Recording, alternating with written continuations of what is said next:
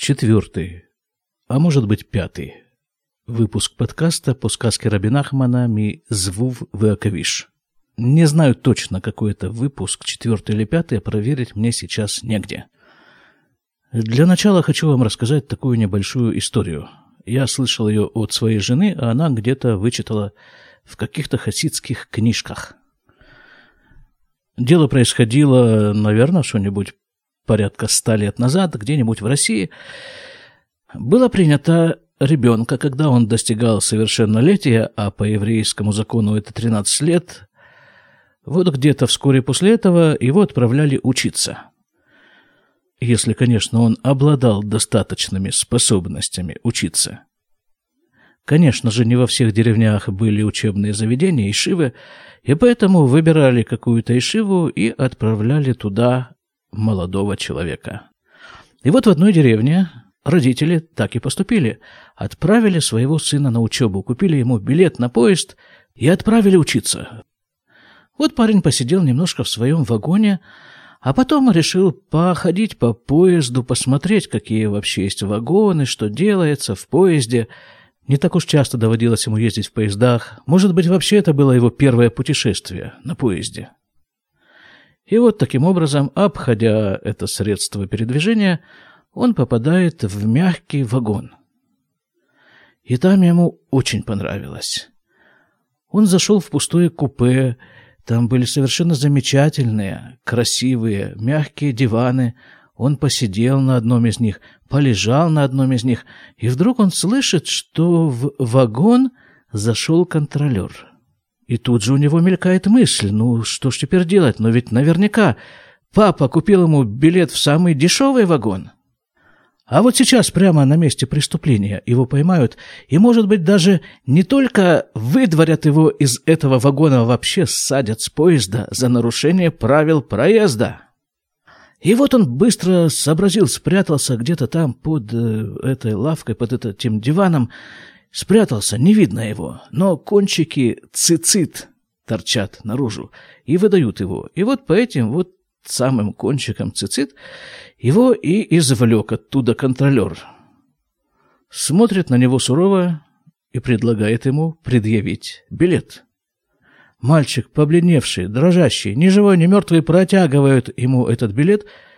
Контролер смотрит в билет и говорит, «От чего ты прячешься?» У тебя билет в мягкий вагон.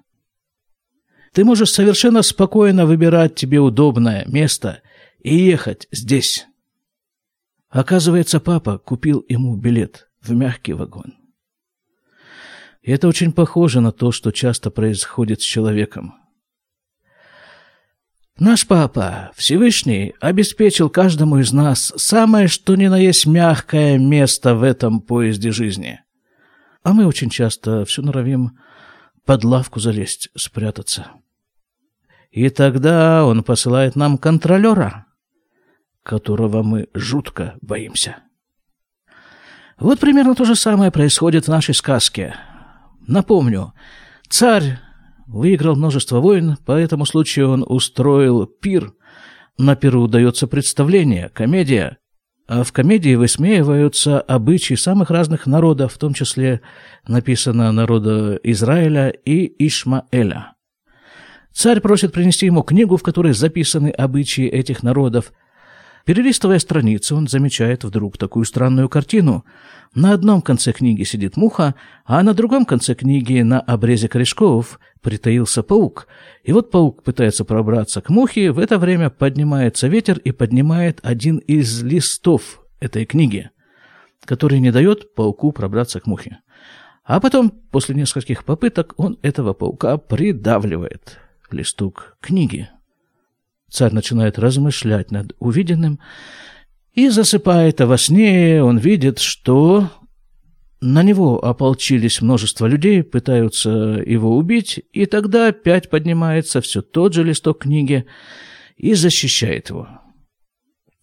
И царь страшно хочет посмотреть, что же там написано, обычаи какого народа, описаны на этом листе книги, который защищает и его, и муху но боится это сделать.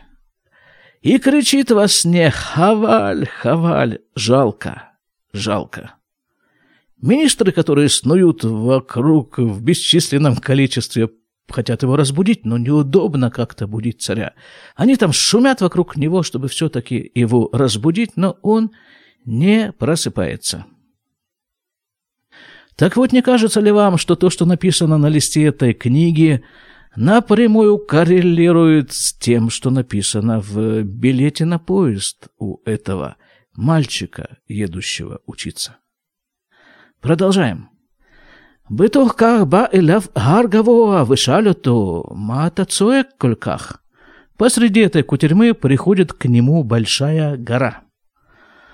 И спрашивает его, матацуэк кольках, а чё ты так кричишь? Шизезман равши они яшен, уже столько много времени я сплю, вело и кицоти клюм, и ничего не могло меня разбудить, говорит ему гора.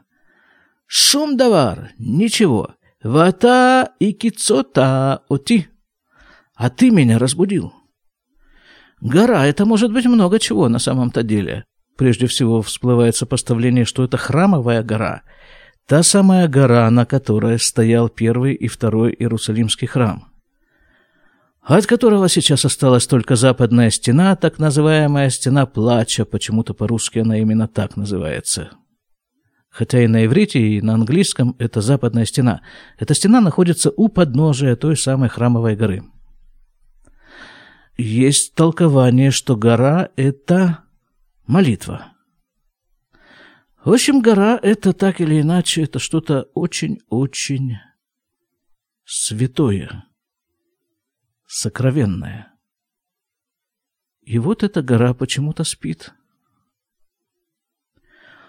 А сон этой горы, в свою очередь, напрямую коррелирует со словами Песни Иерушалаем Шель Загав Шель Номи Шемер, не знаю, насколько уместно здесь это сравнение, но тем не менее, это напрямую.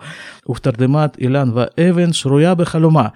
И в, погружены в дремоту дерево и камень, Шруя Халуман погружена в свой сон, а Ирашер Будат Яшевет увелиба Хума, город, который стоит в одиночестве, а в его сердце стена. Вот такие песни пишет Номи Шемера.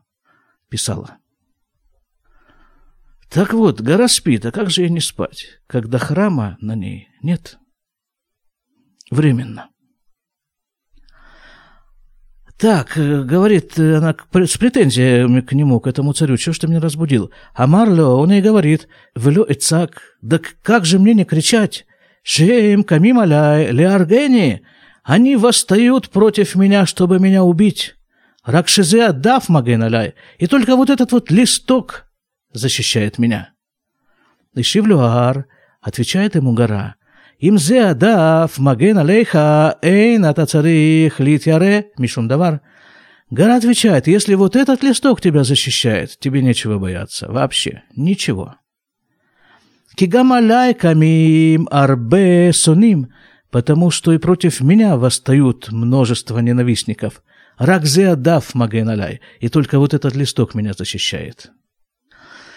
Понимаете, чем больше, чем больше святость у какого-то места, явления, предмета, человека, тем больше охотников как-то завладеть этим местом, явлением, человеком, предметом и завладеть этой святостью и питаться от нее. Ну вот возьмем, да, вот если уж на то пошло, Иерусалим. И возьмем, если уже на то пошло мою жену, которая сейчас учит историю и постоянно мне рассказывает, что она выучила. Ведь в Иерусалиме, да, вот кого тут только не было, ну, кого тут только не было. И крестоносцы, и греки, и Византия, и римляне, и Э, турки, и даже вот это для меня было новостью, вот то, что было в России, татарская ига, так они здесь тоже побывали, ну и все. Гитлер, насколько я помню, планировал, планировал сюда добраться, да не успел, слава богу. Ну вот все, кому не лень, лезут сюда.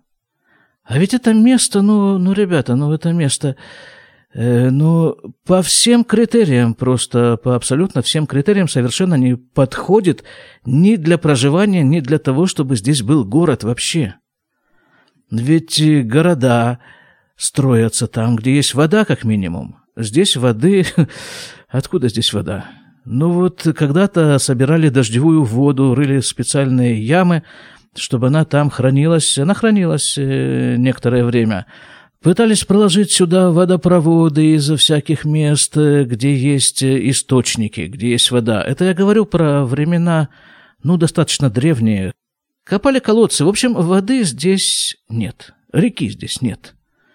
Какие еще критерии для выбора места для строительства города? Пересечение торговых путей. Никаких торговых путей и никакого пересечения. Ничего тут нет. Одна пустыня граничит с другой пустыней.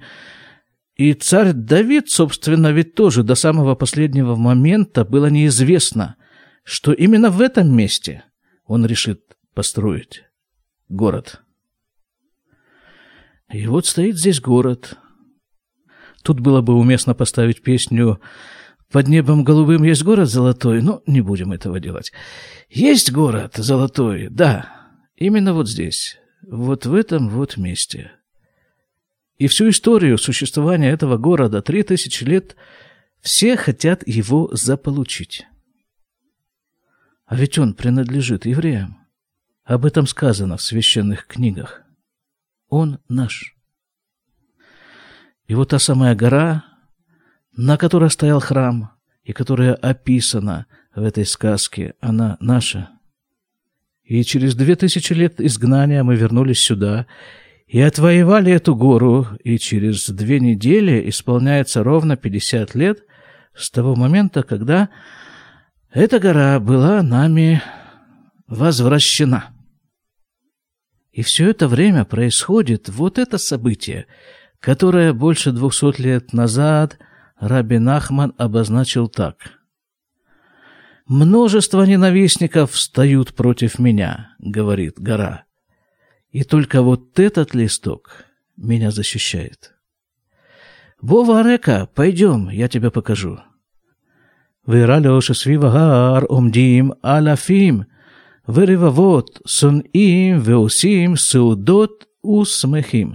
И показала ему гора, что вокруг нее стоят тысячи и десятки тысяч ненавистников и делают трапезу и радуются.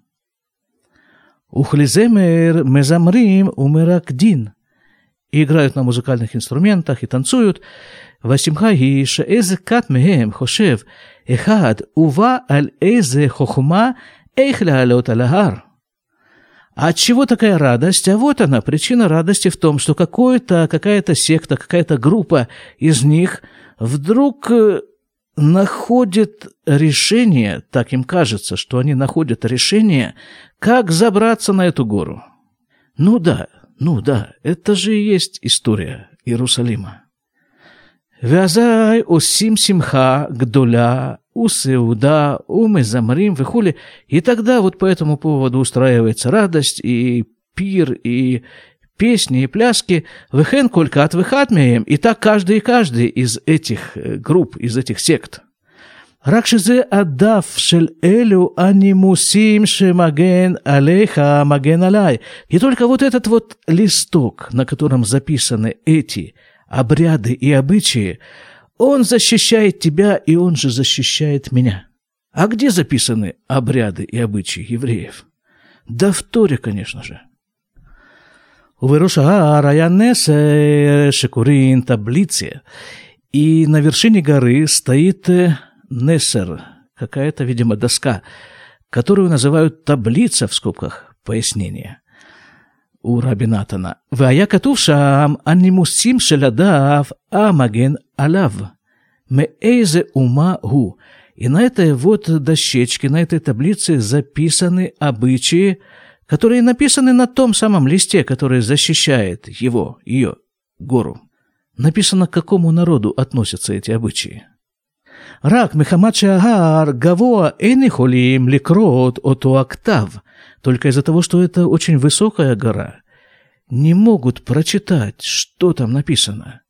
Раклемата, а я таблице вая катувшам. А внизу, у подножия горы, тоже стоит таблица. И там написано «Шемиша ешлоко лешинаим яхо лаалот лагар». Написано на таблице, на этой внизу у подножия горы, что только тот, у кого есть все зубы, сможет подняться на гору. «Вынатан Ашем Идбарах Шегадаль Эсев Бамаком». И Всевышний сделал таким образом, что там у подножия горы растет некое растение. Шецрихим ля лёт лагар, вот прямо у того места, где поднимаются на гору. У Миши Баалишам, а я нофлим ло коля шинаем. И тот, кто добирается туда, у него выпадают все зубы. Видимо, из этого растения. Вот так оно действует. אין שהיה הולך ברגליו, אין שהיה רוכב, אין שהלך בעגלה. עם בהמות היה נופלים כל השיניים. И у того, кто идет пешком, и у того, кто едет верхом, и у того, кто едет на повозке, запряженной какой-то скотиной, у всех выпадают все зубы. והיו מונחים שם חמרים, חמרים של שיניים כמו ערים ערים. И были там, в этом месте, груды, груды зубов, просто как горы, горные такие, цепи гор, что ли. Вот зубы, с зубами тут не просто, конечно, понять, что это значит. Что это за горы зубов? Я слышал вот такое вот объяснение. У кого выпадают зубы? Ну, как-то принято так э, считать, так и в действительности и происходит, что зубы выпадают у стариков. Это один из признаков старости. Известно высказывание Раби Нахмана «Асур льет закен» – «Запрещено быть старым». Что это значит? Годы идут. Дата рождения записана в паспорте, и изменить ее можно только подделав паспорт с какой-то целью. Ну так-то, но при этом э, ведь все равно годы идут. Выясняется постепенно, что понятие старость совершенно не зависит от количества лет, прожитых человеком. Можно быть стариком в 15 лет, и можно быть совершенно юным – в весьма почтенном возрасте. Все зависит от способности человека меняться. Вот что определяет молодость. Способность меняться. Способность усваивать изменения. Воспринимать новое и удивляться этому. Старости свойственны следующее выражение, размышления – ну, этим нас не удивишь. Это мы видели, это мы знаем. Это уже было, есть, будет. Нет ничего нового под солнцем.